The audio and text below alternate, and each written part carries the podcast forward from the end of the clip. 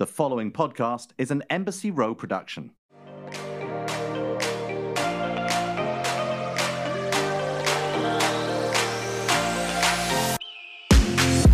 Hey everyone, welcome to Scissoring Isn't a Thing. I'm Darren Karp. And I'm Liz Cully, and what a year. What a year. well, first off, you're coming on the Zoom with a bang, Liz Cully. You're coming in, you're coming in boiling hot right now. I thought my boiling life hot. was stressful, you know, pandemic, middle of a move I've talked about for literally two months, but you have, you are heated, you're fired up more than I've ever been. What's going on? I'm going to lose my mind. What's happening? So I live in a classic Spanish fourplex. There's like two units on the top, two units on the bottom. And because of COVID, a lot of people have moved. So our old next door neighbors moved out and it's been empty, which has been fantastic. Lots of the listeners know I have a relatively new puppy named Ravioli. She is definitely a ball of anxiety and an interesting dog. But like most dogs, when they hear something banging around out in front of your door, they bark. They get curious, yes. These boys actually live across the street. And so they're moving legitimately across the street into this apartment. And they are moving like a fucking stapler in at a time. And it is death by a thousand fucking paper cuts. And I am losing it's my mind. It's so funny because I've had like a month to move out of my apartment, right? And I was like, great.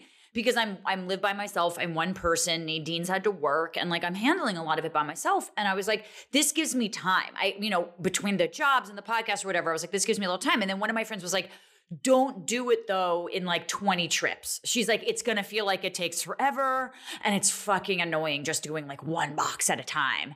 And I was like, I don't know, there's something nice about that. But No, now I, I hate see you. There's also like a screaming child outside. Like, we're, I- I think 2020 has just shown how um not flexible I am. I am not a flexible Yeah. person. I want everyone to shut the fuck up. God, this me too. child needs to be quiet. These guys, they're very nice. I baked them Christmas cookies yesterday because you know when you like are so angry about something and you just have to kind of kill it with kindness. I was like, I'm just Totally. gonna give these, I'm just gonna spend the day in the kitchen and make these guys cookies. And I'm just gonna pray to God that they move in. And they're move. I mean, I kid you not. It's like the other day he's walking in an IKEA vase. I'm like, an IKEA vase? Are these guys young or are they old? Who knows? They're gay. And everybody has oh, masks oh, well, on. So I don't know, how. then, who cares about gay men, right? I mean, who cares about their age? Who cares? Well, you might you as well just like- kill them already. You know? But you Who know, like like 'em? with a mask on too, like they could be 23 or they could be 47. My point is like if they are younger, like where they look like they can carry a box Oh, or they- two, yeah. right? Then like there's no excuse. If they were They're like two men older in men, West I- Hollywood. They're on a diet. that's what I. Who the fuck knows what's going on over in West Hollywood? But yeah, I mean, I agree with that. Um. I agree with that. anyway, Can I actually praise you for a second? Because yesterday in the mail, in the middle of me hating everyone, in middle of life, or Nadine calmly and casually puts up with me, I get a letter. Now, if anyone was following a few weeks ago, Liz says she sent me something in the mail. And I kindly asked if it was weed. And you said, maybe, right? So that already is going to get my head spinning. I'm like, I'm like, what kind of maybe weed is could this girl send me? Now, first off, it's illegal to send weed, so I didn't think she was going to send it. It was more of a joke back and forth between us. Didn't I mean like not a big deal? So I opened and I was like, what could this be? I was like, I, I couldn't even guess. And let me tell you, Liz is just one of the finer human beings in life. She's very, very sweet. to me you do things with with purpose and you do things with integrity like making cookies for your neighbor says a lot about you. I fucking would not. I would like write a passive aggressive note on their door being like do you want to move a little bit faster? Like i'm that east coast person. Maybe the west coast are just better people. It's fine if the audience thinks that i'm a terrible person. I understand that. But you got me. It's really really sweet. Thin, like almost a thin string, uh, stronger than a string, but it's like a string basically, with a little like quarter inch pair of scissors attached to it. It's this little charm, and it's essentially one of those like good luck type of bracelets or ne- You basically wear it and then Yeah, when it until it falls breaks, and Right. that's with the good luck. It's kind of like an evil eye. But yes, I got you a little scissor, little scissors. Little scissors. It was so cute. Um, I absolutely adore you. Thank you so much. Your gift You're very is welcome. en route. It might arrive while we're recording, but if it's not, I just want the audience to know. See, I just guilt people into gifting me back. That's all it is. Can I say something to you though? It was funny because I was trying to think about what to get Taylor Strecker as the engagement gift. I talked Oh, about this with you, right? Right, right, right. And Mhm. so she was saying like what people got her. What did you get her? Alcohol? No, I got her these. It's actually so. By the way, for the listeners, Taylor Strecker, Darren, and I are both co-hosts on her Right. weekly show, and she just got engaged engaged to her girlfriend, who's now her fiance, who's also named Taylor, which is the gayest shit of all time. Gayest shit of all time. Right. I got her these little dishes that you put by your bedside table for your ring, Cute. and one Cute. says. I'm the wife, and the other one says like I finally said yes, or like something stupid. But That's cool. That's cute. But it goes like female, female. Yeah, it was funny. Yeah, I remember talking to Taylor about it, and I was like, you know, Taylor's like, basically, don't get me a gift because then I'm going to feel obligated to get you a gift. And I was like, this is an engagement. You don't have to get someone a gift back when they got you something for your Yeah, you engagement. like, no, I wasn't going to be like, now you got to get me something. Like, that's not how engagement gifts work. So I was talking about Taylor, I was talking to Taylor on the show. And I don't know if you listen every day, but I was talking about you, and I was like, Liz says she got me something that might be weed, and it's and it's racking my brain. And Taylor's like, if Liz gets you something, Darren, you better get her something. And I was like, I, I was like, okay, I already that am. was and I was like, the point. I, was I, I was like, point. why the threat? I was like, why is there a veiled threat? She goes, Liz is the type of person she'll remember if you don't get her something. And I was like, Oh damn, God. Streck. Shit. No, Strecker, don't listen to fucking her ass. It was just, Anyway. you know, when you see something for someone and you just gotta get it. That's how it was. That's Totally. all. And we've had quite the year, so yeah. I think we should get into the queue as as our year end wrap up. So let's get right into the queue. Hey guys, we want to welcome you to the queue where we share some highlights and happenings within the LGBTQ plus and ally community. And don't be shy, listeners. We want to hear from you too. If you've got the scoop or have someone you want us to shout out, feel free to shoot us a DM at SIAT Podcast on Instagram or Twitter. okay, Liz, can do you remember interviewing like Leah McSweeney, Oh my God, look at my shirt right now. Buck Angel? Is that married to the mob? Yeah, fuck yeah. Yeah, of course it Always. is. Gotta love a little tie dye on you too. But like, that was of a different time. That was a different. That was a different. Yeah, we did it in person. but it was just a different, like, whole different. Because I've seen you in person since then. But it's just like I can't believe this year has ended. Thank God it has. But like. You know, in a lot of ways, I think people, you know, have been using the word unprecedented and and horrible. A lot of things have gone down. I mean, hello, George Floyd, right? The Black Lives Right. Matter movement got a new president. Politics were very much so in the forefront. A lot of people died. A lot of people had babies. A lot of people broke up. And look, I'm not saying that this happened more this year than any other year. I just think that we were paying attention to it a little bit more, Sure. probably because we were on the edge of our seats and it was such an un- interesting year. But I also want to just say, as we wrap up this year on scissoring, that a lot of good things have actually happened too. Yeah. And like really positive things. And one, I met the love of my life who I'm going to marry. Mark oh, my Whoa, words right what? there. Whoa. Whoa, whoa. Whoa! I'm whoa, coming to that wedding. You are maybe officiating it. You can cut, you can do little paper things. Met the love of my wow, life. bold moves. I know. I'm here How far it. have we come from like our first episode? I would just like to say for the listeners that I fucking called it. called me wanting to marry Nadine. Mm, I just called the whole shit popping off. I called it, I called it, and I called it. And that is it. That's just what I'm going to say. I called it, and that I'm not going to go into details, but I did. You're like, I'm not gonna, I'm not gonna go any further. Just give me credit. Yeah, I was like this. starting to, and then I was like, shut the fuck up, Liz. Just.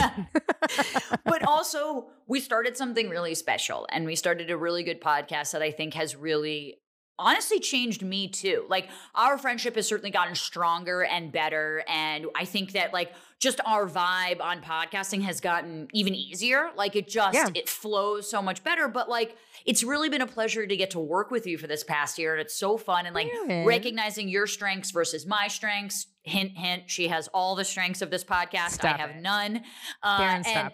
No, it's true, and it's just been it's been really nice, and I just kind of wanted to because we have because we have comments by celebs on which which we'll get to in a moment, and they did a huge roundup for us. I just kind of want to talk about some positive things that happened this year, as opposed to the negative shit that we kind of get inundated with at all times. Well, first of all, I love you and thank you. And this has been quite the journey. Like I I, didn't we had no idea, I think, when we started. I don't know. I don't think we knew the kinds of conversations that we would have. Obviously, just recently we had somebody open up about something super personal to them and it made its way across Into the ether? the internet. You know, we've talked a lot about race, we've talked about identity, we've talked about childhood, we've talked about hopes We've talked about misogyny. We've dreams, talked about yeah, right. misogyny. You know, we've had so many interesting people on the show. And I think, like you said, I've learned a lot too, just as much as you have. And it's just been such an, it's just been really fun. And so thank you for also enduring my intense type A and psychotic brain. I'd also like to, and I know you and I would both like to thank Embassy Row. Yeah. I love you, Of Michael. course. we we love Michael, you, I Michael. love We you. love you. And Sarni, we tolerate you. Just kidding. We love you too. But, But but yeah, there's there has been some amazing pop culture moments, and we always like to dish whether or not it's a Bravo thing or this and that. I mean, listen, I mean, Bravo recently- went off the fucking hook this year. That's oh my god! sure. Well, it's funny because we just filmed the Real Housewives of Orange County reunion, and I was talking to Andy because Andy sent me a picture of Braunwyn, and he was like. He, he was like, look, she looks lesbian chic because that's what I always say about my style. Like we joke all the time because he's like, Wait, did she wear a suit? No, she didn't wear a she's a housewife, sweetie. But this is what I said to him. She wore combat boots. Now, fancy combat boots. I'm not talking about like, you know, like LL Bean, no shade to LL Bean. I'm just saying like not your typical ones, like fancy. I think they were like Tory Burch combat boots. And I that was like, clocks. That this clocks. has right, that clocks. And I was like, this has to be the first housewife to ever wear a combat boot at a reunion. Which to me, in in 10 years or the 12 years that housewives have been on, for some weird reason, I find this to be like this odd accomplishment that like the definition of housewife and how they look and how they dress and what they do has changed. And this year in particular, it isn't just a matter of like, oh, I'm going to be a divorcee and then be an independent woman. This year, it's questioning certain relationships and oh, Totally. marriages. And it's been amazing with that. I think the visibility has been kind of incredible. And I don't want to, I, I can't spoil what else happened in the OC reunion, but there's a lot of good stuff and a lot of progressive things happening in the city. Whatever we're going to call it, town area that happens to be pretty conservative. You know, I don't think anyone would be like, oh, New York City's Leah, if Leah came out as bi, I don't think anyone would be like, whoa. But in OC, No, and speaking of, for all know? the listeners that are listening right now that didn't listen to the Leah episode that we recorded almost a year ago, you should totally Yeah. listen to that fucking episode. Well, you should because it's kind of a snapshot in time of her before anyone knew who she was outside of the fashion industry. Like I'm talking in terms of like pop culture now. No, I know it's crazy. And like these subtle moments that have sort of I don't know, like it's it's been really cool to watch and I hope there's going to be more like just percentage wise, you'd think that at least some of the housewives probably would be not straight fully. I'm glad. I'm here for it. Braunwyn, if you're listening, please come on the show. Hi, Heather Gay. We keep talking in the DMs. You are I love- welcome and ready anytime. All, all All of you. All true. I, it, what a year. It's been a year. Yeah. You know, and what, something that I did want to talk about briefly was I, how interesting I thought that there was no pride this year. Oddly, I forgot about that, like in a weird way. I know, and but I it was also too. during Black Lives Matter where that Right. mattered and matters more, at least in that snapshot of time. I'm not trying to compare, like saying gay rights don't matter over, you know, Right, uh, right, Black right, lives. course. But I'm just saying that, like in that snapshot in time, I feel like we were all coming together for a unified purpose, or hopefully Yep. for BLM, as opposed to being like Pride Parade. And I know, and and it'll be interesting as we move on, you know, as a country, really, to what pride looks like. And I think, you know, we, were- as you said, like we, you know, there was a lot of attention put on things because we all had the time and no distractions to really look at what things meant and how how things came to be, and I don't know, really take a step back. So I see a lot. As much of a dumpster fire as 2020 was for so many people, and very tragic for for many many many many people around the world i do think there is beauty to be seen and had and we definitely felt some so And you know, I know that we've been covering the queue and stuff for maybe the past, you know, six, seven episodes, and so it's kind of been this new thing that we've been doing. But we often talk about, you know, LGBTQ plus news that hits, and listen, we've gone, we've come a long way from our first ever podcast to now, you know, Pete Buttigieg is now the transportation secretary under Biden. And it's just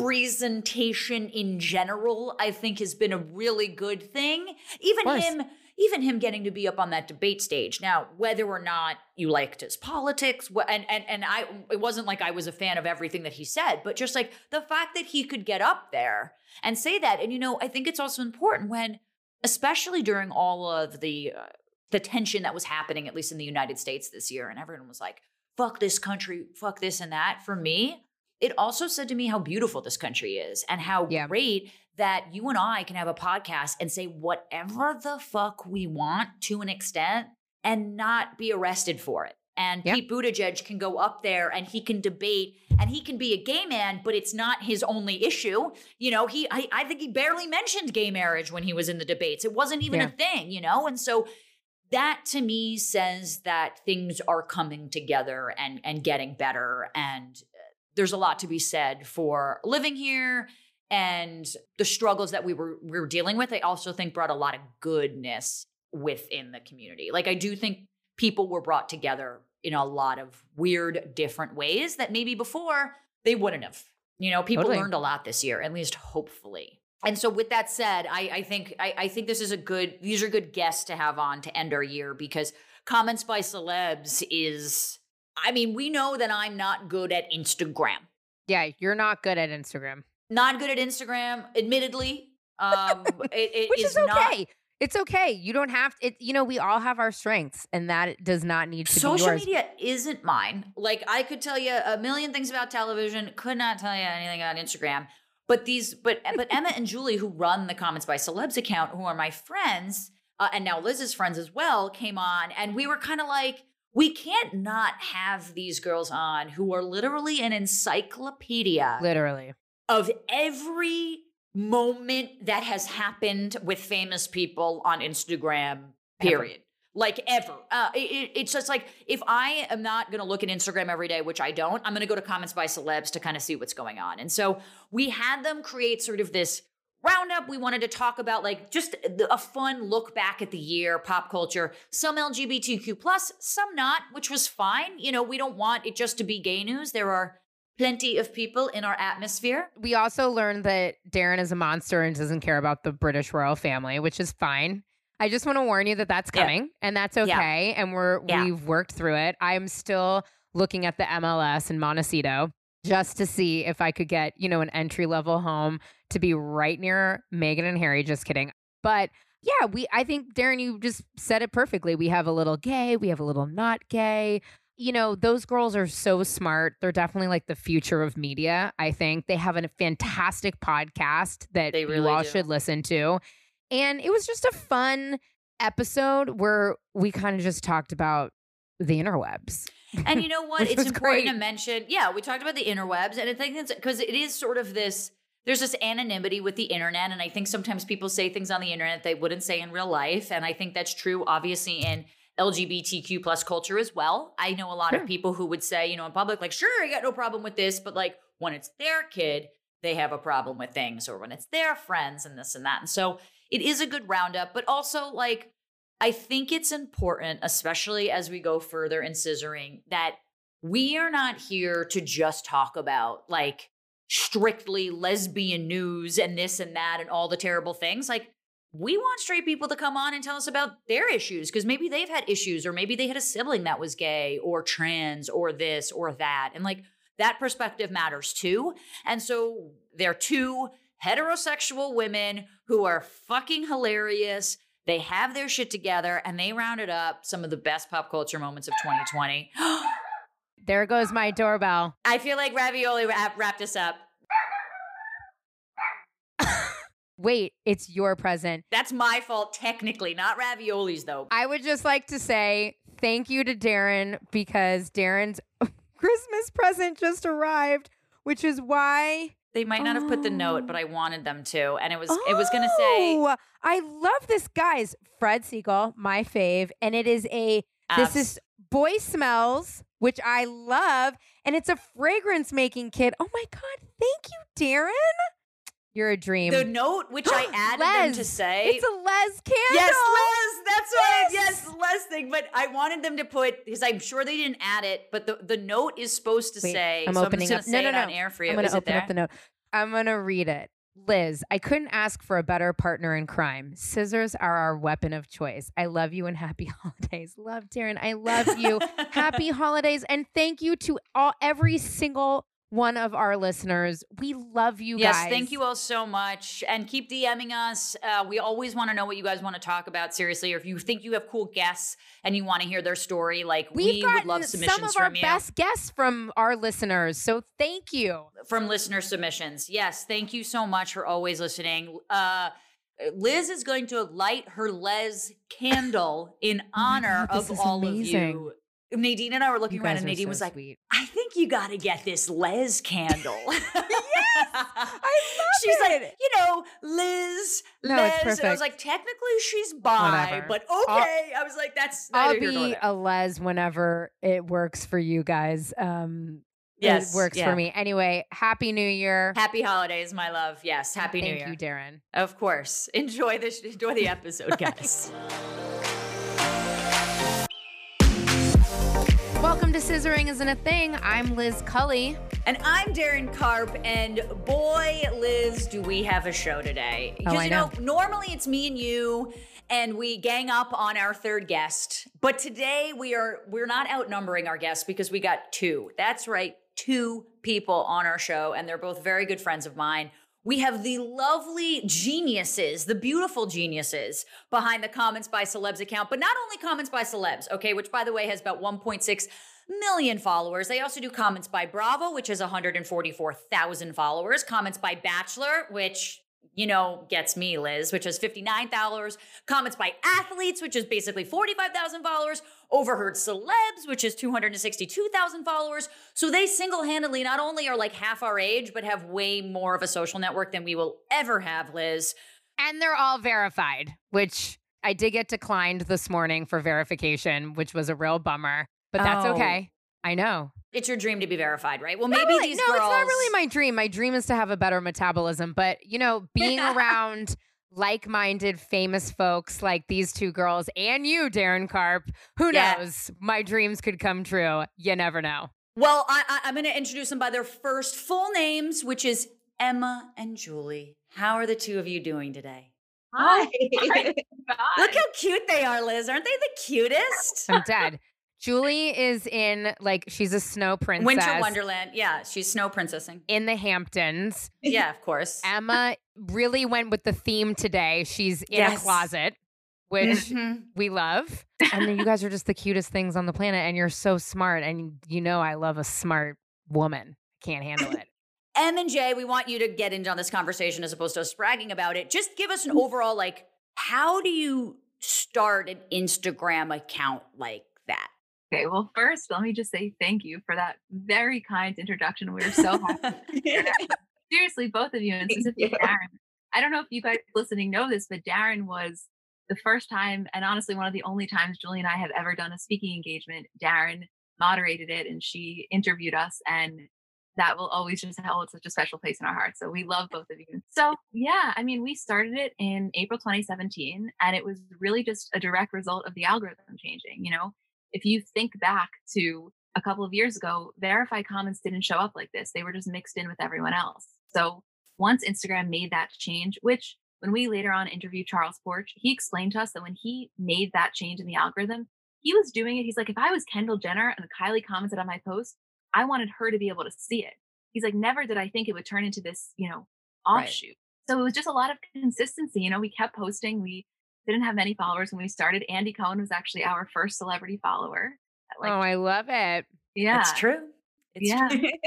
Andy followed when you guys had like what, a thousand followers Yeah, maybe? something Or ridiculous. It had been like I think we had only been doing it for like a month and a half, maybe, when he followed. Wow. And so, like, it's not so much that you're commenting or even being shady. I mean, I know that you both take a lot of time and a lot of energy and a lot of sensitivity towards the comments that you're making about other people's comments. You never look to offend, you never look to make anybody uncomfortable. In fact, you really do the opposite and almost double down on that. But where for you, and we're going to get to our rundown of everything, where for you is the line, especially maybe in queer communities of all communities? I mean, you know, right now, cancel culture, PC culture, everyone is very sensitive about everything. Do you ever worry about that? And then how do you tackle those issues? Yeah, I mean, it's a, it's a very interesting time to run a, a, platform like this, you know, because you have so many different people from different walks of life that are following, and obviously, we never want to offend. I guess the first thing is we really are not risk takers on the page. If there's something that even remotely could come across a certain way, most likely we just think it's not worth it. And that's kind of the same tone that we follow on our podcast. Like we listen to every episode a couple times before it comes out, and we have that rule of thumb, like if something feels like one person out of thousands could maybe be offended, unless it's really, really additive to the point where we need to say it to clarify a point, like it's just not worth it. Totally. You know, I don't know. You know, we've we're always learning. We try to just keep educating ourselves. We try to ask questions. It's no one's ever going to be perfect, but I feel like we just try to be receptive to feedback and and make it as I hate the term a safe space because I know that's like a very subjective term. It depends who you know feels safe, but we do try to make it a relatively safe, fun, uplifting space. And we typically, and sorry to roll back the tape here, but we do ask always, and I don't want you two to be any different. I want you to have the full scissoring experience. oh, they've had a scissoring experience with me. Please, please. How do you both identify? Both of us identify as straight girls. Sorry, Darren. Damn it. Listen, Julie, well I'm gonna say I'm gonna just say this to you, Liz. You don't know this. This is a little fun fact, okay? But I was talking to them about sending like tit pics, right? Because like we, in lesbian community, we don't get obviously like women aren't sending like their vagina pictures to everyone. And Emma gave me a lovely tutorial how to send a proper booby pic and I got a full frontal of M. And so I'm just saying she's very open. She's not, they're not prudes, okay? Not that there's anything wrong with being prude, but I did learn a lesson from the younger generation about how to send a proper booby pic. Is it Oh like leaning over and like smashing them together? what can you describe? Let me give you my number one tip. And first off, Darren, you really were bringing me back. I forgot about that. I'll tell you my biggest trick, which I don't know if this is the one that I sent, but the most underutilized feature when it comes to sexting is the slow mo feature. You can put that on my grave.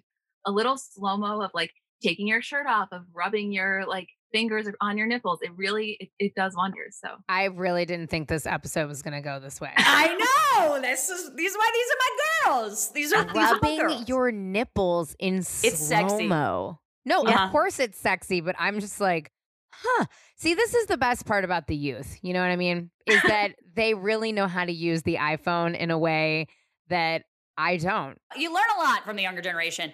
I think we have to get into our roundup with these girls because Have to, because it's been a year. and I knew this was going to happen is we we've tasked them we gave them homework to sort of come out with like the 20 best moments essentially of the year the ones that hit social media. And I thought that they were just going to come out with like a one-lined list. Like I thought they'd be like oh like Harry Styles blah blah blah.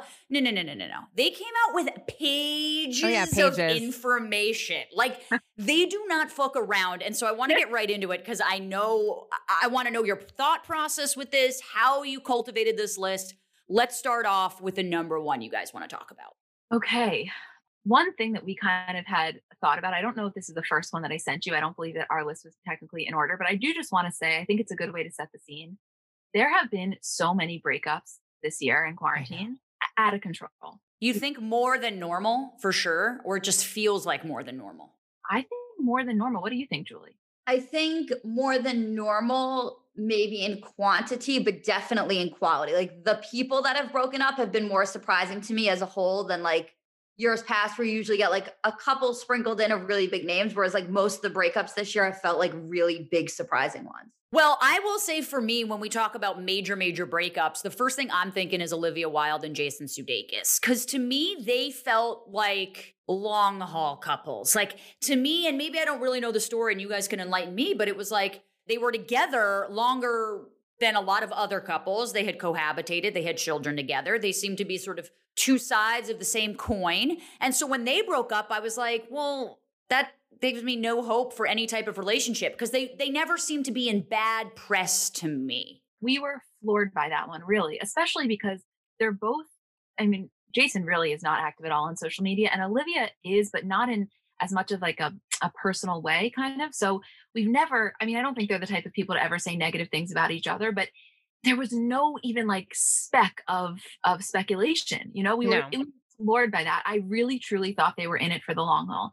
And that blew us away. I remember. And then when you look into it in their past, specifically Olivia, such a strange past relationship. She was married to a prince. Like there was a whole thing going on. And so And so h- how do you guys cover that? I feel like every single couple is very different. Like so for example with a Jason Sudeikis and Olivia Wilde, like I think there's absolutely no one on the planet that wanted to see anything messy go down there. Right. There's something with like a couple like that where they're so out of the public eye where it doesn't really get messy because A, they don't make it messy, and B, it's not like anyone's out there rooting for their demise. Like I've never heard anybody be like, God, I hope Jason Sudeikis and Olivia Wilde break up this year.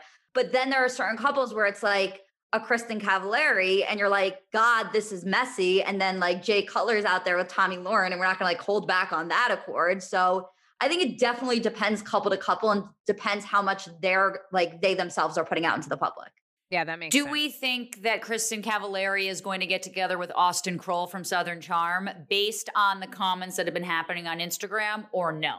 No, I don't. And also, let me just tell you this I, this is like my thesis at this point because Isabel and I had one mm-hmm. deep dive I really do not think so. What I said on the podcast is I think one, we know she's with Jeff Dye. Jeff Dye even tweeted he wishes Winkface, eh, basically subtweeting Austen. But what I really think it was is obviously they were in Nashville to do the podcast. And I really do believe that Kristin is the type of girl where, hey, I'm friends with you and you want to piss off your ex and I'm this hot girl that can be on your shoulders. Like I think she was game. And yeah. I think it was not an issue with Jeff. I genuinely think she wanted to assist Austen in pissing off Madison and by way of doing that make some good headlines. I think that was Kristin's motive, not anything sexual with Austen. That's a very good thesis. I think you're right. What other main breakups did we have this year that I'm probably not? Okay, well, can we talk for one second in the Bravo world? Oh, we can talk every second in the Bravo world. okay. She was really asking me. yeah, I was asking Julie permission because I know it's not her thing, but just one, Julie, then we'll move on. Are we going to talk Erika Jayne right now? Yeah, we got. Yeah, we have to. This is the craziest thing ever. It comes out on election day. She comes out that she has filed for divorce, which of course was shocking. Clearly, also done on election day to try to take away from it. I understand that common press tactic. Okay, right. So that first comes out, and then the reports surface that she's been living separately. She's been renting a home. Some people are speculating at this time that it was really not an actual breakup. It was more to conceal assets because he's going from financial trouble. We hear nothing on that. A week or two later, it comes out that he is being sued, like seriously, seriously, seriously sued. sued. He was one of two law firms representing the families of the victims that were killed in that Indonesian plane crash. And apparently, he took the client funds for himself. So now there's embezzlement of funds to, you know, clearly the families of these victims. And he doesn't have the $2 million to pay it. And then last week, literally within the last week, we find out that apparently over the last couple of months he's been hospitalized for illness and the judge wants him to take a test for mental competency. So now it's to the point where people are saying he may be having dementia and doesn't fully understand the extent of what's going on. Erika may be doing this as a way to kind of just protect him.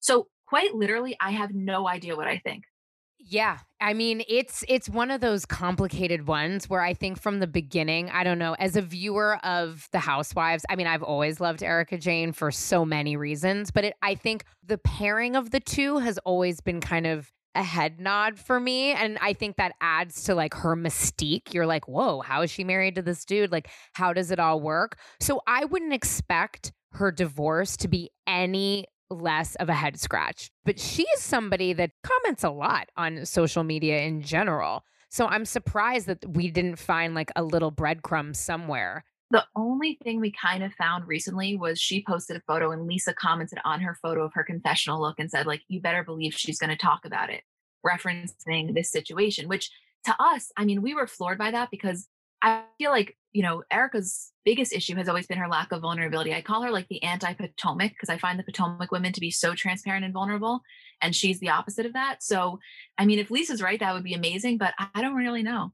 Who of all the housewives do you think is the shadiest commenter on the gram? shadiest and this is not in a this is not in a positive way like okay? in a fun yeah okay okay not in a positive way okay this, this one is not positive this isn't like a fun shade Kelly Dodd is off her. I mean, rocker. I don't even like off of her damn rocker. I knew Um, you were gonna say that. I thought you were gonna say her, Nini, or Rinna, but like Dodd's getting a lot of shit this season. So I God has gone hard in the paint on Twitter. And uh, I mean, she just went full throttle. I feel like even in the last few weeks, it's really gone. That 5150 comment was really, it was, that was next level for me. and A- Andy called her out on it. As he should, and he, He did a a I great mean, and- job with and that. that's the good thing about Andy. I mean, I think that he puts pos- people in positions to win, but at the same time, he's going to call them out when they're being like, "Well, I mean, even in the Potomac reunion, he basically said to Candiace, "You're a disaster on Twitter." Like, for better or for worse, like he's going to call you out, and that's sort of why I love him. Just speaking of commenting. But okay, so we've had a number of breakups this season, but I feel like on the flip side of that, there's been a fuck ton of baby announcements. Yes. Can you Mhm. talk to me about some of the best baby announcements that have happened, most surprising, the ones that really generated a lot of heat and commentary? Julie, hit us with the number one, obviously. Wait, honestly, I'm having a moment where I can't remember one baby. so I need you to take over and remind me who had kids. Wyatt today. Cooper?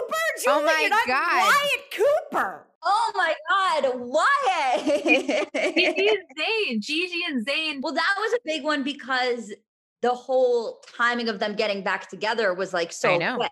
Like they had broken up for a while and then November 2019 kind of rolled around and there were rumors about them at the farm. And then you get to February where she like confirms the relationship by posting a Valentine's Day post for him. And then all of a sudden the pregnancy like announcement broke. Yeah. What did you guys think about all the Easter eggs? Because it was around her birthday that I think is when people kind of started to see the stomach. And she posted these pictures where it was, it looked like birthday balloons, but one had a blue string and one had a pink one. Do you guys remember what I'm talking about? Yes. This is why I love the internet because everyone like somehow turns into an FBI agent. and during that same time, there was a card that somebody had matched up as being like a card from Target that they had found. And it was a like it's a girl card. And that's how it like really like was the thing that really confirmed it because people were able to zoom in on this tiny card that was in a corner from a package from Bella and figure out that it was a baby announcement card. Wait, I did not know that. So it was like she did a baby shower at the same time. Wow, that is okay. All right. Yeah, FBI. That's some FBI shit, though, I would say. Yeah. Dude, that's why we have these sleuths on. Okay, so that was a little surprising, the little baby announcement. Uh, Just before we get to Wyatt Cooper, because obviously it's Wyatt Cooper, do we think how long before Justin and Haley have a baby? Ah, this this is the topic we think about a lot. I don't know. They are both so badly want to be parents, yet they've constantly come out and said they're going to wait. If they can wait, I think it'll be a few years. But I also like when I tell you zero percent of me would be surprised if in nine months we had a kid. Like nine months from any moment we had a kid. Did you see Justin on Ellen most recently? I don't think I did. So Justin was on Ellen and people were actually like really like surprisingly happy with his answers. But Ellen asked him about the baby because she was basically saying, she's like, I know you're so good with kids. You have younger siblings. Like, is this something you're thinking about? And he was like, I want to have as many kids as possible. He was like, it's entirely up to Haley. Haley has things she wants to do. Haley is not ready yet. When she's ready, we'll be ready. And then Ellen was like, How many kids do you think you'll have? And he again was like, as many as Haley's willing to give me. Like it's her body. If she's willing to put herself through that, then I'll have as many as she wants to have. Good job, Justin. I know. But That's Well, like such a good PR answer, though. It was. You know it I was mean? Like- very well trained. I don't know if I'm ready for them to have kids now. And uh, Mentally. you're not mentally ready. You're, you're going to need a little. Okay, so Wyatt Cooper, Anderson Oh. Cooper's baby, bundle of joy, BFF, to another little baby who we all know Darren knows so well. Mhm. How exciting. What did you guys think about that? were you surprised? I was floored. And I have to tell you that when he said it on television and he made the announcement, I know he also did it on social. I was just, I just started crying. Like I just, Oh, out of nowhere, I just really started crying because it, it was so beautiful. Like Anderson Cooper, I feel like we all think of him as somebody that's devoted his life to his career and he Yeah. never really talks about the personal aspect. So it just came out of such left field and the pride that he had and oh my god and also you know his relationship with his mom and I don't know, it's just emotional. I was so happy for him. He's such a I can imagine such an excellent father. Yeah, I I found out obviously before it was announced to the world because I have a relationship with him. I obviously know him through Andy, and I remember being surprised myself because not that he wouldn't make an amazing dad, but just that he's so career focused, and so this that I couldn't even imagine that happening. But I think the fact that it happened basically like a year and a half after Andy had been, like it's kind of the the the relationship we all needed. And so I was really happy to hear that. And Wyatt is the fucking cutest. Cutest kid I've ever seen. So adorable. So cute.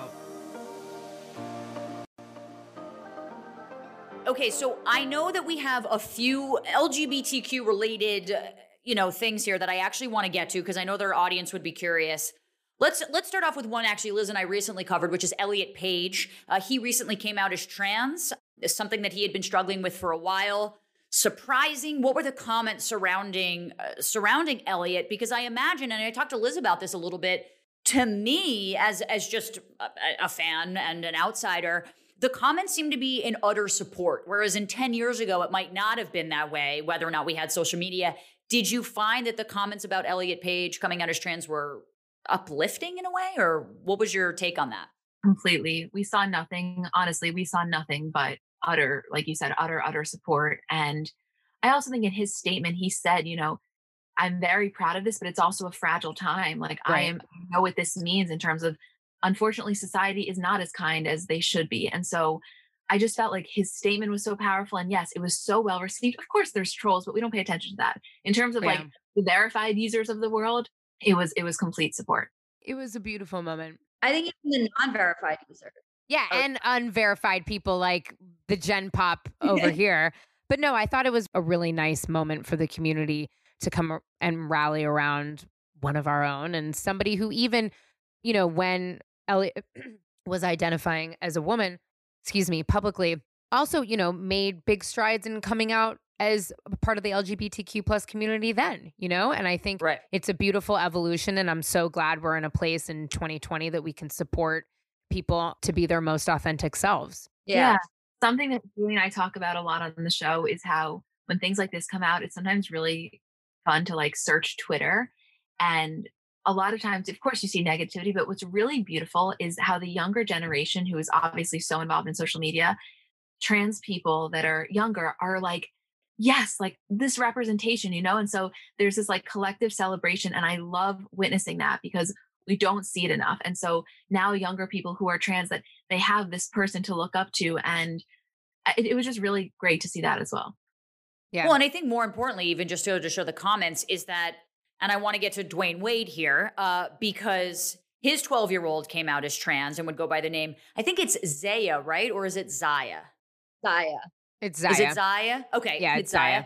Because to me, especially like, yes, obviously Gabrielle Union and Dwyane Wade are, you know, celebrities in their own wa- right, but in in athletic culture, in sports, especially in male sports, there's so much it's rampant homophobia going on in there. I mean, even now in locker rooms, like I don't even want to know what's said in, in a football locker room. And so I thought it was really important for Dwyane Wade to kind of come out not only in support of of his child, but do it in such a public way on Good Morning America. Walk us through that announcement. What happened there for you guys? Was anyone surprised? Did we all see it coming? And why was this such a monumental moment for you guys to put it on your list? Uh, I mean, this was, like you said, I think a lot of it came from the fact of, in theory, of course, anytime a child comes out as trans, we want the parents to be supported. Of course, that's that's the goal, but that's just not the reality, unfortunately. And like you said, in the athletic world, we I've experienced this now, just having not that I run the comments by athletes account, but you know, and I obviously talk about every post before it goes live. And the homophobia, like you said, it's rampant. And I've learned Yeah. that from searching these comments. And so the fact for Dwyane Wade to not just say, of course we support our child, but and and but and not even to do it so publicly, like yes, Ellen and GMA was a big deal, but more so to come out and say, like, this is not, we're not making a choice here. This is the only option. When you have Yeah. a child, you're supporting them through it. You know, he didn't want any praise for it. He was like, we are the parents. This is what we do. And to me, it just showed this moment of like, this is the only way to do it, you know, and, and I just appreciated that. And, and the way that Gab, who is not Zaya's birth mom, takes her under her wing in such a effortless, beautiful way. The whole thing was it was just special to watch. Like I'm telling you, so many of these things on this list, I got so emotional for no this reason. was an emotional one for Yeah, me I'm, i was really happy to see this come on your list I, I couldn't agree with you more it was so beautiful top to bottom and I, I think you make a really great point that the way dwyane handled it was like this is what it is I know, oh, Yeah. by the way like my ch- this is their decision. Like this is my child and this is their life. It's not my life. I can't impose my life onto them and uh, my celebrity onto them. Like this is what it is. Yeah, I thought it was really touching.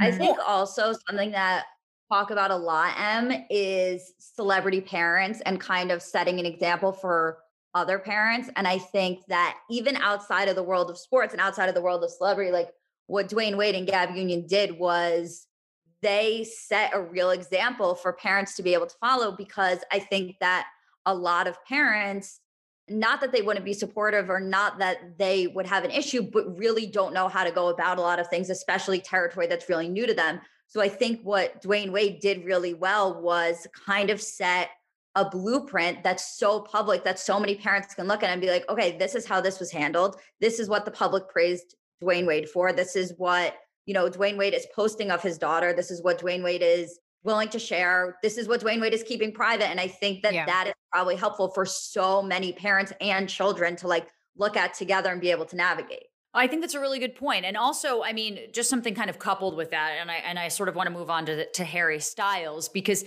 Harry Styles is someone who is whether or not he identifies as it, I see it as kind of this cultural fluidity within him where he can play anything and he definitely bends the gender roles, whether it's in his dress or the things that he says. I mean, with his Harry Styles, I think it was a dress that he posted where he said, Bring back manly men.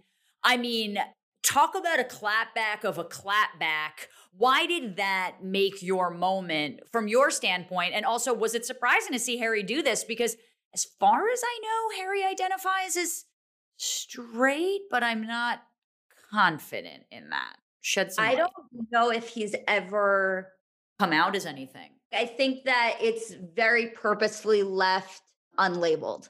Mhm. Well, I also think that gives him more clout, right? Because then if he's just this straight guy, you know, saying all these things, so like you don't know, you don't know our experience, you don't know what it's like to have to come out. You know, you get to wear a dress while every girl is obsessed with you and wants to be you and on this huge platform. So I think by him sort of omitting this information, it gives him the opportunity to maybe speak for voices that probably might not let him speak for them previously if he had come out with a label. Do you guys find that to be the case?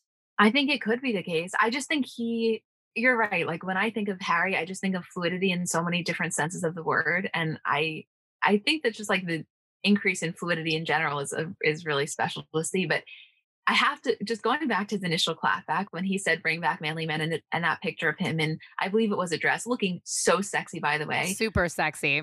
As a That- lesbian, I can confidently say he was sexy. I mean, yeah, like to me, that is the most classy fuck you to everyone, but specifically to Candace Owens that I have ever seen. And it was chef's kiss. Like that is how you do it, you know? Right. I really see him as kind of this generation's David Bowie, who just exudes sexuality, doesn't play by the rules, doesn't really give a shit, doesn't Yeah, really define 100%. it either way. He's a class act in his own way, and I think he's forging his own path. But it, it's so interesting that him wearing a dress on the cover of a magazine felt like such a big deal to so many people. It became this huge moment. And obviously the comments I feel like were quite supportive, but did you see anything interesting in the comments when he started to post those photos from that shoot that struck you? You know, I will say, because yes, from like the public accounts that you would expect, obviously very supportive, but I genuinely think a lot of straight men are genuinely just so intimidated. Like I Mm. really because it's it's flipping on their head everything that they thought of as like quote quote masculinity and what they think is like what quote girls want. And so I think it really kind of makes them rethink everything in their minds and it's it's intimidating, you know? And and as a as a woman who is wildly attracted to Harry Styles, I love that. I'm like, yeah, this is there's other ways to do it, you know? Totally. Well, yeah, and I think like the definition of what you're attracted to has sort of changed. I mean, I think that people could be attracted to Harry Styles at any age, but I think 50 years ago, a dude in a dress, no woman uh, maybe confidently or openly would have been like, "Oh yeah, that's that's sexy to me," you know. And now we're like, "Oh yeah, that's fucking sexy, like rock it, dude!" Like, But don't you think, Darren, like the whole idea of maybe 2020, because we've all been left to our own devices, you know, you talk about these crazy breakups that we never saw coming. We talk about the people that are also like flirting like really outlandishly also on Instagram as well. But also kind of when things started to fall apart in people's relationships and I'm teeing up my actual personal favorite moment of all 2020 that I am I will not let us not talk about today. But I feel like you know, even when things got messy or different, or we all just kind of, we all took a step back to see what was accepted and what was not. And I am talking about Jada and August because that to me and Will Smith literally sitting at that red table and being like, an entanglement? I want to be in that family so bad. So badly. I just, I mean, first of all, here are my first few things to say because I know we've got all, I can't imagine all of the opinions in, in our internet chat room right now. One, Will has clearly gone through a shit ton of therapy between this and the Full House, or excuse me, Full House, Fresh Prince of Bel Air Fresh with Prince Janet of Bel-Air. Hubert. Oh, well, right, so but when when she literally was like, "You ruined my career," and he, you know, reflected her emotions, let her, you know, he really has been through some therapy.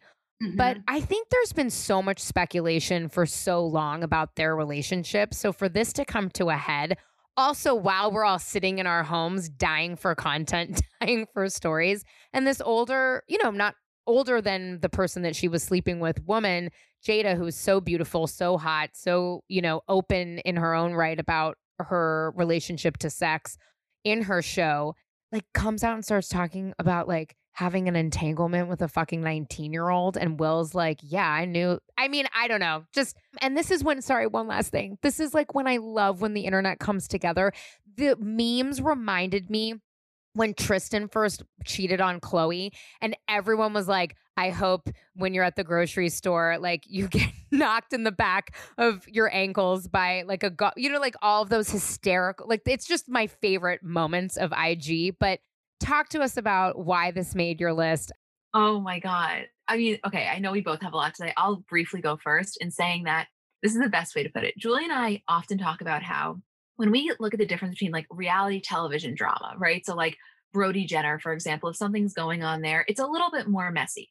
And that typically, that style doesn't translate when we're talking about A-listers. Will Smith and Jada Pinkett Smith are quite literally two of the most famous celebrities in the world. So when their love life is playing out like a reality television show, it's almost as if like there's a glitch in the simulation. We're all like, what the fuck is going on? It's like when it's like when it's like when uh, Miley Cyrus was hooking up with Brody's ex ex Kaitlynn, Kaitlynn. and all of a sudden, all of a sudden, it started to get a little messy in the comments, and we're like, this would never happen with Miley and Liam, but because she's bringing in a quote reality star presence, this is what's happening, and so. I really do think we all felt like we couldn't believe we were watching the Shade Room, basically, but the Shade Room was Jada and Will Smith. That's crazy. Literally. you know? literally. How it kind of reminded me though, because they obviously did it in such a classy way, and they showed that like a modern family can kind of change. Sometimes a partnership isn't just about being completely monogamous for 400 years and having 2.5 kids. And you know, Em, I know all three of us have actually talked about this just in our personal lives about what like a modern day relationship is. But I'm curious for you two who spend a lot of your time and a lot of your energy cultivating uh, your Instagram account and in so many ways.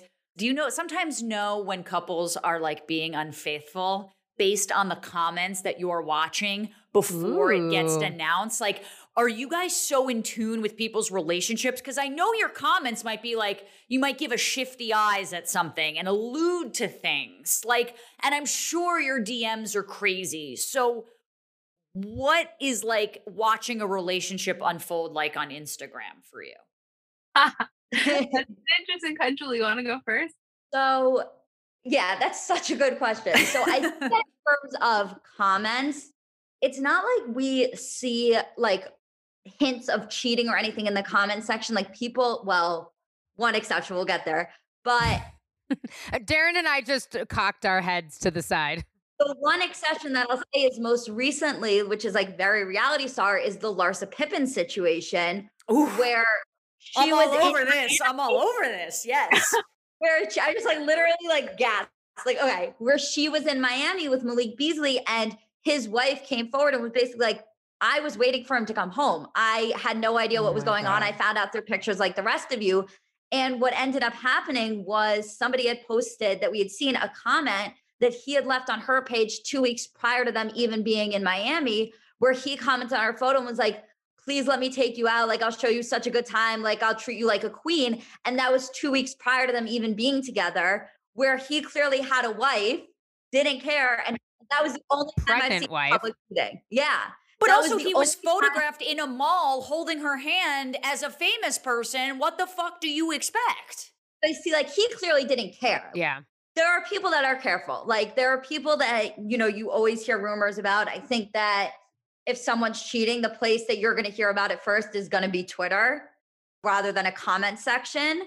But I think that was the first time where it was like publicly confirmed, very very messy and included comments from prior.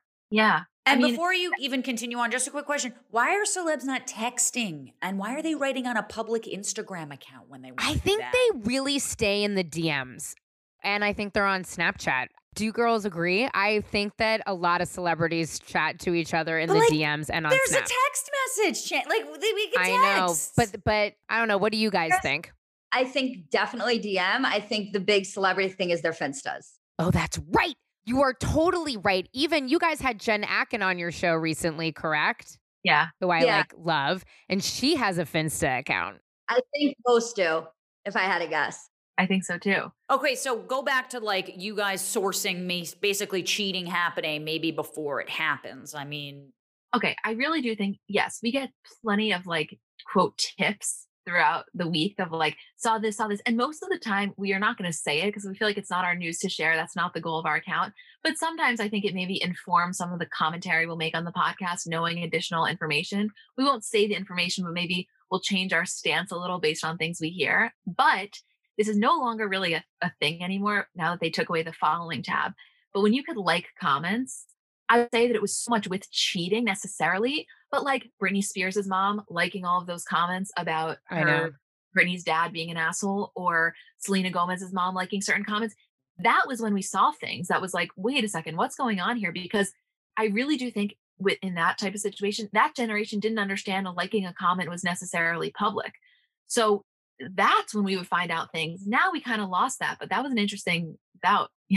Well, I and you've seen it. Good one too. Oh, Oh, sorry. it. No, no, no. I was just gonna say. I know for the Bravo fans. I mean, that was such a huge storyline about liking tweets, which is saying quite a bit with your action. Okay, no, sorry. Go ahead. What? Give it to us, Julie.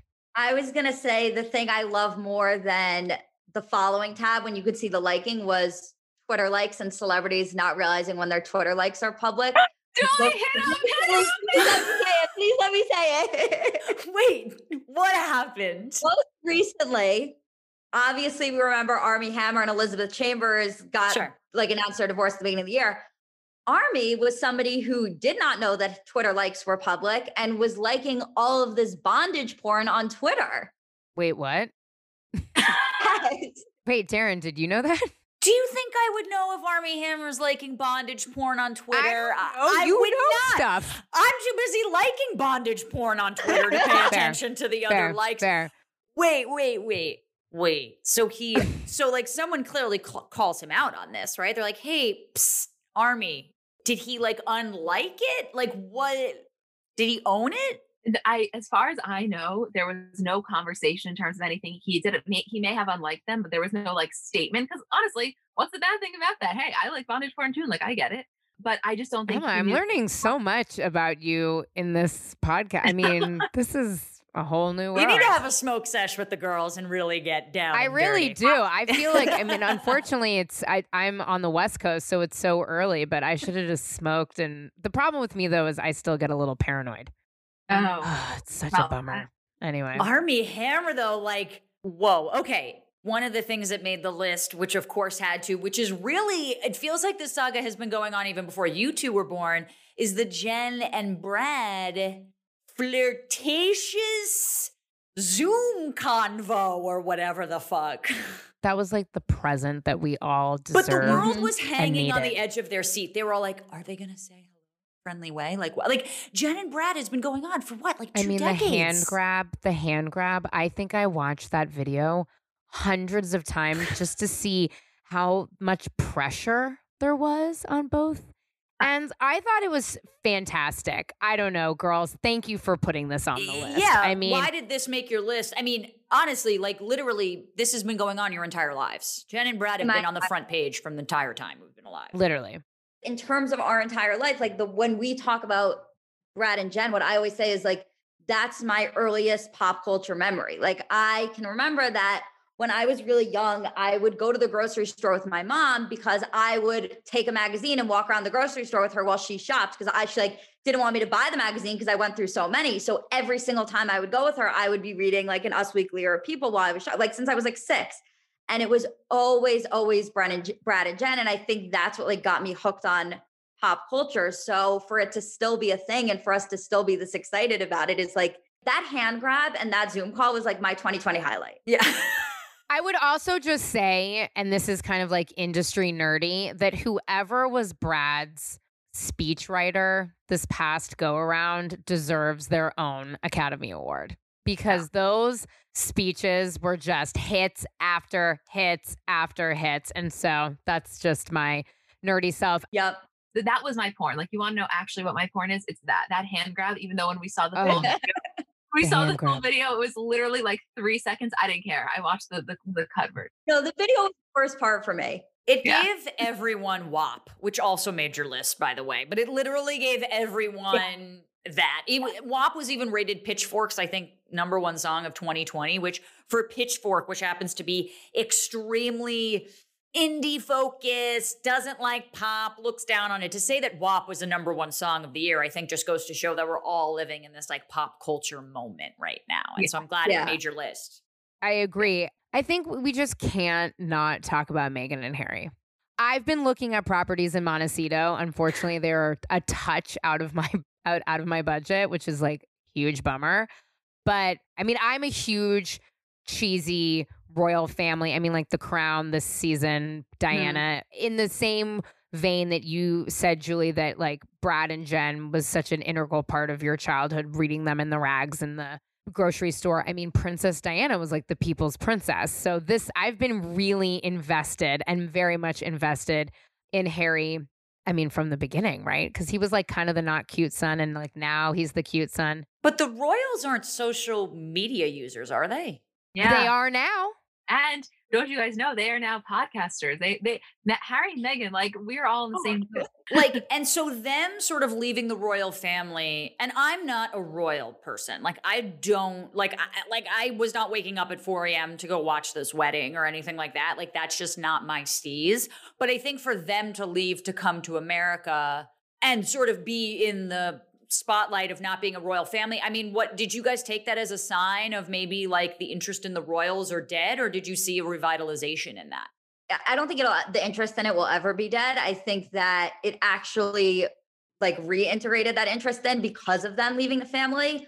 But I think that's something really interesting that's happening now is with season four of The Crown being out, it was kind of like between Meghan and Harry leaving and kind of citing their reasons and talking about maybe some of the toxicity of being involved there to then see the way Diana was treated and season four of The Crown coming out and kind of focusing on that and the parallels there. I think what's happening now is there is a lot of like animosity towards the royal family and towards that whole system that we're now seeing because you have people who grew up with Diana and resenting the royal family because of what happened to her.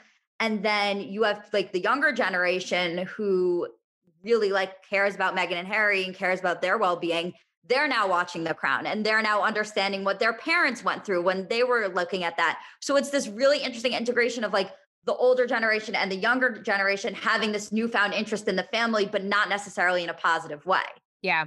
And I, you know, I went back and I watched Diana in her own words, which is on mm-hmm. Netflix. Did you guys watch that too? yeah I mean, mind blowing. Sorry, Darren. I want you to be included, so we won't go too long on this. But I found it was, for me, Meghan being not only a black woman from Los Angeles, obviously the tape leaked where Harry effectively was being a momager and like trying to put her back into like Disney voiceover, which ended up coming to fruition. I loved that video from the red carpet. I think that was in 2019, but that was an amazing moment. But leaving, staying at Tyler Perry's compound at one point, like being up in Canada.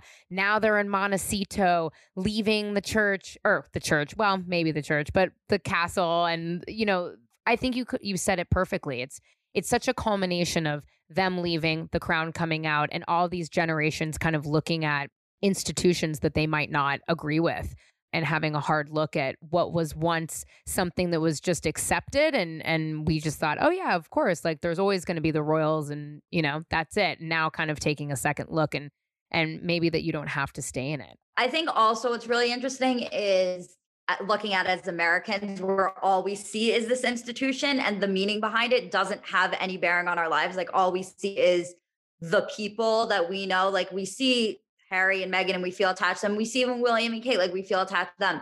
But there's no attachment to like the system of the royal family. Whereas, like, if you're overseas in England and you're overseas in the UK, like that means so much more to you than maybe the individual people do. So that's also a really interesting side of it. Totally.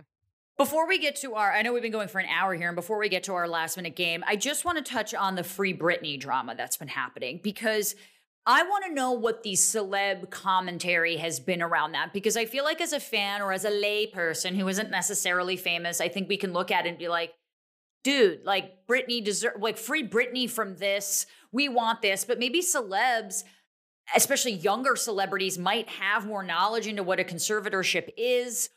What is the deal going behind free Britney drama, and how do you find the celebs are commenting on this? As we were talking, I was I need to read this comment. I know it's long, but we did not post this. This is fucking wild. Okay, so a couple days ago, Courtney Love posts a mirror selfie, and somebody comments and said, somebody, it's a random Instagram account. The username is the legendary Miss Brittany. comments and says, Is it true that Lou Taylor, who planned the conservatorship for Britney with her father, wanted to put you in a conservatorship too? Are you guys ready for her response? Hold on. Oh my God. Yes, from Courtney yes. fucking Love, definitely. Courtney Love. Okay. She says, Short answer is yes. Lou did try for a mutated strain of a conservatorship.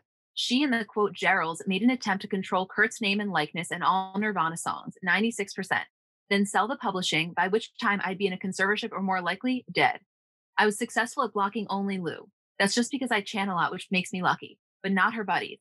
I just look at Britney's account. There's no point in sticking my neck out for her now. Her pack of wolves almost killed me and my only child. She looks damaged, fucked up for life. I just got away from Sam Lutfi after eight and a half hellish years bad as he is, he doesn't hold a candle to those people. I've tried to lobby attorneys for years with a glimmer of humanity to take on Spears' situation, and they always pussy out. And frankly, I'm done with it. I know more about the Spears case than almost anyone there is. There was a time it had told you anything, everything. It's one of the worst things I've ever seen done to another woman, and trust me, I've seen it all. But I'm okay now in Europe, recovering from a near death illness that probably happened due to the stress of outmaneuvering those assholes pre Britney. 25 some years. We finally have a manager they're all scared of, and we're safe. I'm okay, and most of all, Frances is okay. I'm not dragging us through the PTSD and trauma that Lou's name brings up in me. No one can do that to us again. In exchange for that security, I don't get to talk about the particulars. I'm keeping the security. I'm sorry, but I can't help you further. At Vanity Fair, Britney, quote, exposed was a lazy farce. If that's all there is for justice, fuck it. I'll make my own government as do as I'm told. Night. I mean, okay. first of all, uh, I, mean, I, wouldn't expect anything so less from her, but wow. What do we okay. take from that? Because, okay, kind of to my point, right? Like, celebrities are in this weird pressure that people who aren't famous might not understand. So, what do you take from that? What I take from it, and clearly this was like an amplified example because of Courtney Love, what she went through. Right. I am telling you, I every time we speak to someone and they won't say it on on record, everybody has a similar reaction of like, it's dark I'm the same. Like anyone that I've ever spoken to close to it says that it's really, really dark. Very dark. It's yeah. dark. And there's, and we only know what we know. And what we know is so kind of scary. And it's such a sliver. Like I, I just feel like all of Hollywood it feels, honestly, not just Hollywood, everybody feels a sense of protectiveness over Britney Spears. You know, we grew up with her. She was thrown into this business at a young age. She was such an integral part of our lives, no matter what age you are. And so there's this real sense of not only protectiveness, but also helplessness. And I really do think people in Hollywood feel that way. You know, you'll get the occasional comment on her Insta from like a Mariah Carey, nothing deep, but just like a high checking in type of thing. But we definitely see it in other places. People aren't willing to speak up, but I know people are thinking how dark this is. Paris Cullen is one that that like is very into the free Britney thing and like will comment yeah. and post about it every so often. Oh, it's so dark to watch. And you know, that's the thing is I talk about this a lot even with Andy that when you're on TV or you're famous, not even just reality star, I'm talking, you know, even big, way bigger, like Jennifer Aniston's, Britney Spears of the world. The audience feels, the fans of you feel like they own part of you, right? And so, like, that's what you see on these comments too, is people being like, cut your hair, don't cut your hair, you're a bad parent, you're a bad this, I want you to do more of this. It's like they have some sort of hold on your life. And with Britney, like the fact that celebrities themselves also feel this way, like everyone has this opinion, but it's not really being talked about as much as it would, fascinates me because it feels too dark for anyone to really want to touch. Like Hollywood doesn't want to go to the underbelly of what Hollywood actually is. Yeah, exactly. I think, well, and also I think, you know, in the same way, Darren, that you're saying that everybody feels like they own a piece of, you know, these AAA list celebrities, I think they also can become quite protective. And I think what's really interesting about Britney, especially when it, you see comments from other big celebrities and also the gay community, feels like we're all like letting her down, right? It's like, what can we do? Everybody feels helpless. They can't help her. It feels too big. It almost feels like this huge mountain to climb to help her. And then also the beach bathing suit video and then the the gym burning down. It's like the things that she posts on her social on particularly on Instagram is so curious and it also feels really recorded and and scripted. I don't know if you guys feel that way when she posts, but I mean, I'm sure even just the regular comments on those posts from celebrities are definitely do you feel like they're trying to reach out to her or they're just more supportive? I think they're more supportive, but I can't believe we forgot to say this. This is like the most important element of all this. A couple of months ago, her son went live on Instagram. He was at Kevin Federline's house and he quickly went live on Instagram and he started answering follower questions, asking about Britney. And he didn't say too much because they found out he was live and he got his phone taken away.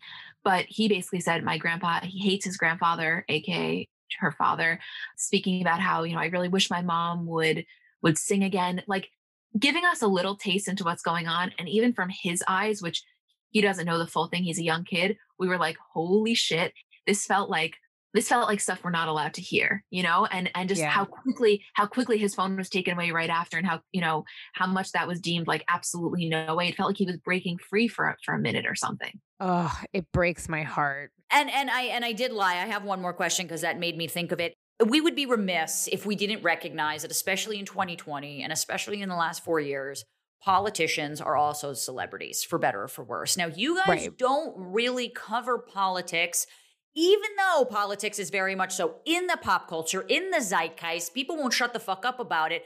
Kellyanne Conway's daughter kind of outing Kellyanne Conway didn't make your list, but I'm curious if you guys follow along in the political scheme and why you try and back away from it, even though there are some really funny, hilarious things that come from it.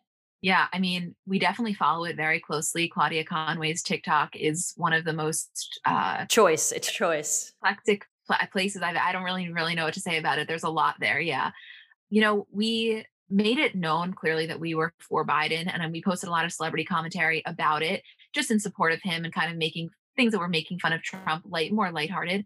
But honestly, I think people really view the account as a form of escapism. Yeah. And you can get politics literally anywhere else. So it's kind of nice for one second to like not get into that. But listen, we can't stand Trump just as much as anyone else. And that we're very, we're not shy about saying that, you know?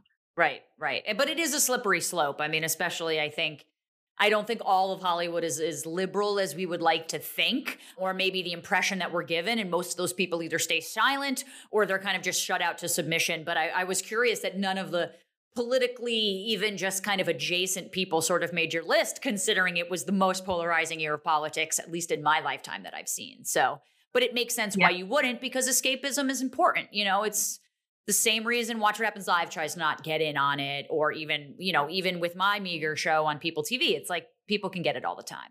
Don't say, wait, wait, wait, don't say meager. Why are you putting yourself down? It's a well, big deal. I, I didn't want to compare myself to Andy, so I was just trying to. Oh, like, it's a big deal. Liz rolled her eyes at me. So uh, clearly, when Liz rolls her eyes, it means it's time for our last game segment, which is a game we're calling Scissor Me This. It's just a fun, rapid fire, quick, like queer nonsense just rapid fire questions.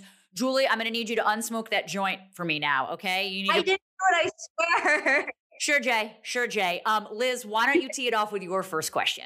Okay, this one I actually kept rewriting and writing in the you doc. have good I'm ones of these though. You have good groupings. These are your forte. Okay, this is your thanks. forte. This is yeah. maybe this is my like vibe. Okay, so typically I'll do a fuck Mary kill, but mm, that this is kind of like that, but not. yeah. If you had to choose one, who is the best IG commenter out of this pack? Gwyneth Paltrow, January Jones, or Martha Stewart? okay. I mean, I- okay. My answer, I feel Yeah. like we're gonna have the same answer. Gwyneth, like if I'm choosing number one overall, it's Gwyneth because she comes out of left field. But Martha Stewart's responses to people in her comments, to me, I personally get more like satisfaction from that because Yeah. she's unhinged. She's unhinged. And this is very important to anyone listening. You have to understand at Martha Stewart is very different than at Martha Stewart 48.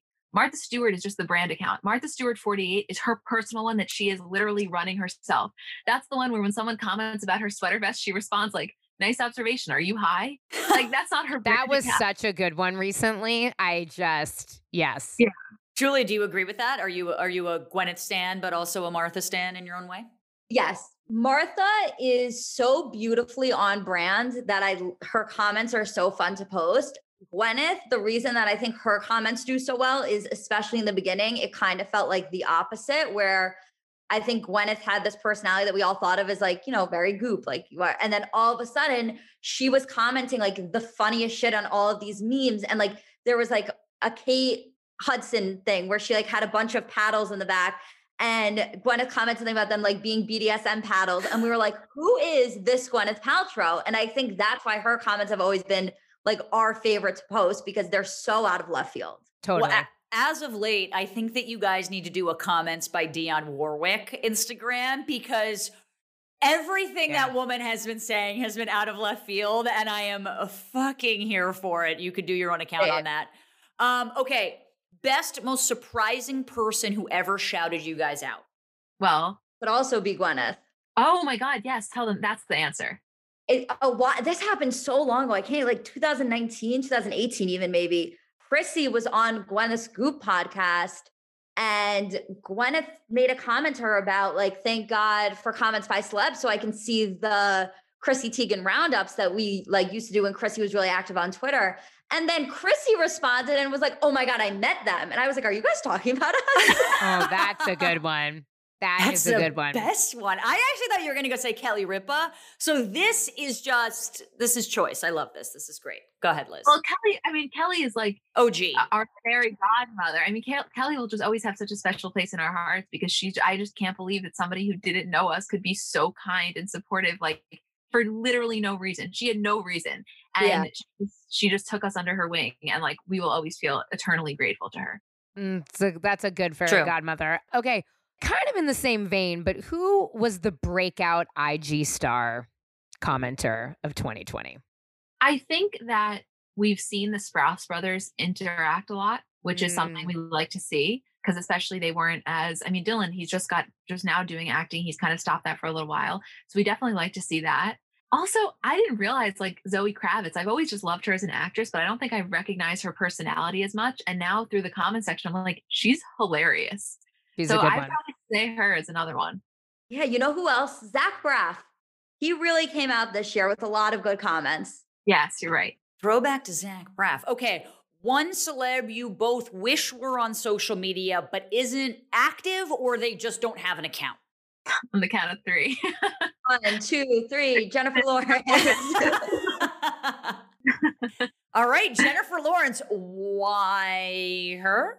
And why doesn't she have a fucking Instagram account? She doesn't give a fuck because she would get drunk and post dumb shit. Which is exactly the reason why it's so upsetting. Right. she's not on. She would have the best, most ridiculous comments in the entire world. Commenter you think who thinks that they're very funny but who isn't funny at all. Ooh, good one. Don't do that to us. Do it. Say it. Oh God. Um, okay. I think who I would say without actually saying the person is what we see a lot is actors or actresses that got really famous from one role a really long time ago and will not shut the fuck up about this one role. And no matter it can be a meme about quite literally the least relatable thing to their role, and somehow they make it about them. And I think a lot of you can know who I'm talking about. There's one particular actress who does it a lot. I can't say it. And it is painful, to be honest. Like, because also they will sometimes send them to us or other people will send them to us themselves. And we're like, Stop "I it. Wait, appreciate your effort." celebrities sell, send shit to you? Defs. Definitely, dude. It's like Sorry, I stories don't at know. page I six. Come on, you worked at MySpace. You know that's how oh people Oh my get. God. I love you. I'm Yeah. still on the the cover of myspace.com. Go Yeah. for it. Is Um, Liz the person who comments who won't stop talking about this one gig that she had and won't let it go? yes. yes It's me. It's me. well, you know, I just want to say before, you know, we wrap up that while I understand that you guys kind of stray from politics, what I do really appreciate from being such a fan of all of your accounts is how you do support the LGBTQ plus community, Black Yeah. Lives Matter, also voter registration. It's been very clear to me uh, as a consumer of the content that you repost and that you guys post organically. And I'm a huge fan of your podcast, which you guys know because I've like gone into your DMs and been like, oh my God, I'm dying. I'm probably incredibly annoying, but don't care. You guys have such uh, such big hearts and you're Yeah. so smart. I know I keep calling you smart, but I I just I really admire the both of you. Yeah, and piggybacking off of that, I mean, there's so much of social media that I just think is completely vitriolic and something that I wouldn't want to participate in because it doesn't make people feel good about themselves. And you two have honed this forum under which it's literally almost exclusively positivity or at least a cheeky, you know, wink, wink, and a nod that brings a lot of happiness to a lot of people. And you make social media fun again. And I really appreciate that from the both of you. It is an honor to know you. And thank you so much for coming on the show. We really appreciate it. Where can the people find you and all your accounts? Please let the listeners know if they don't already.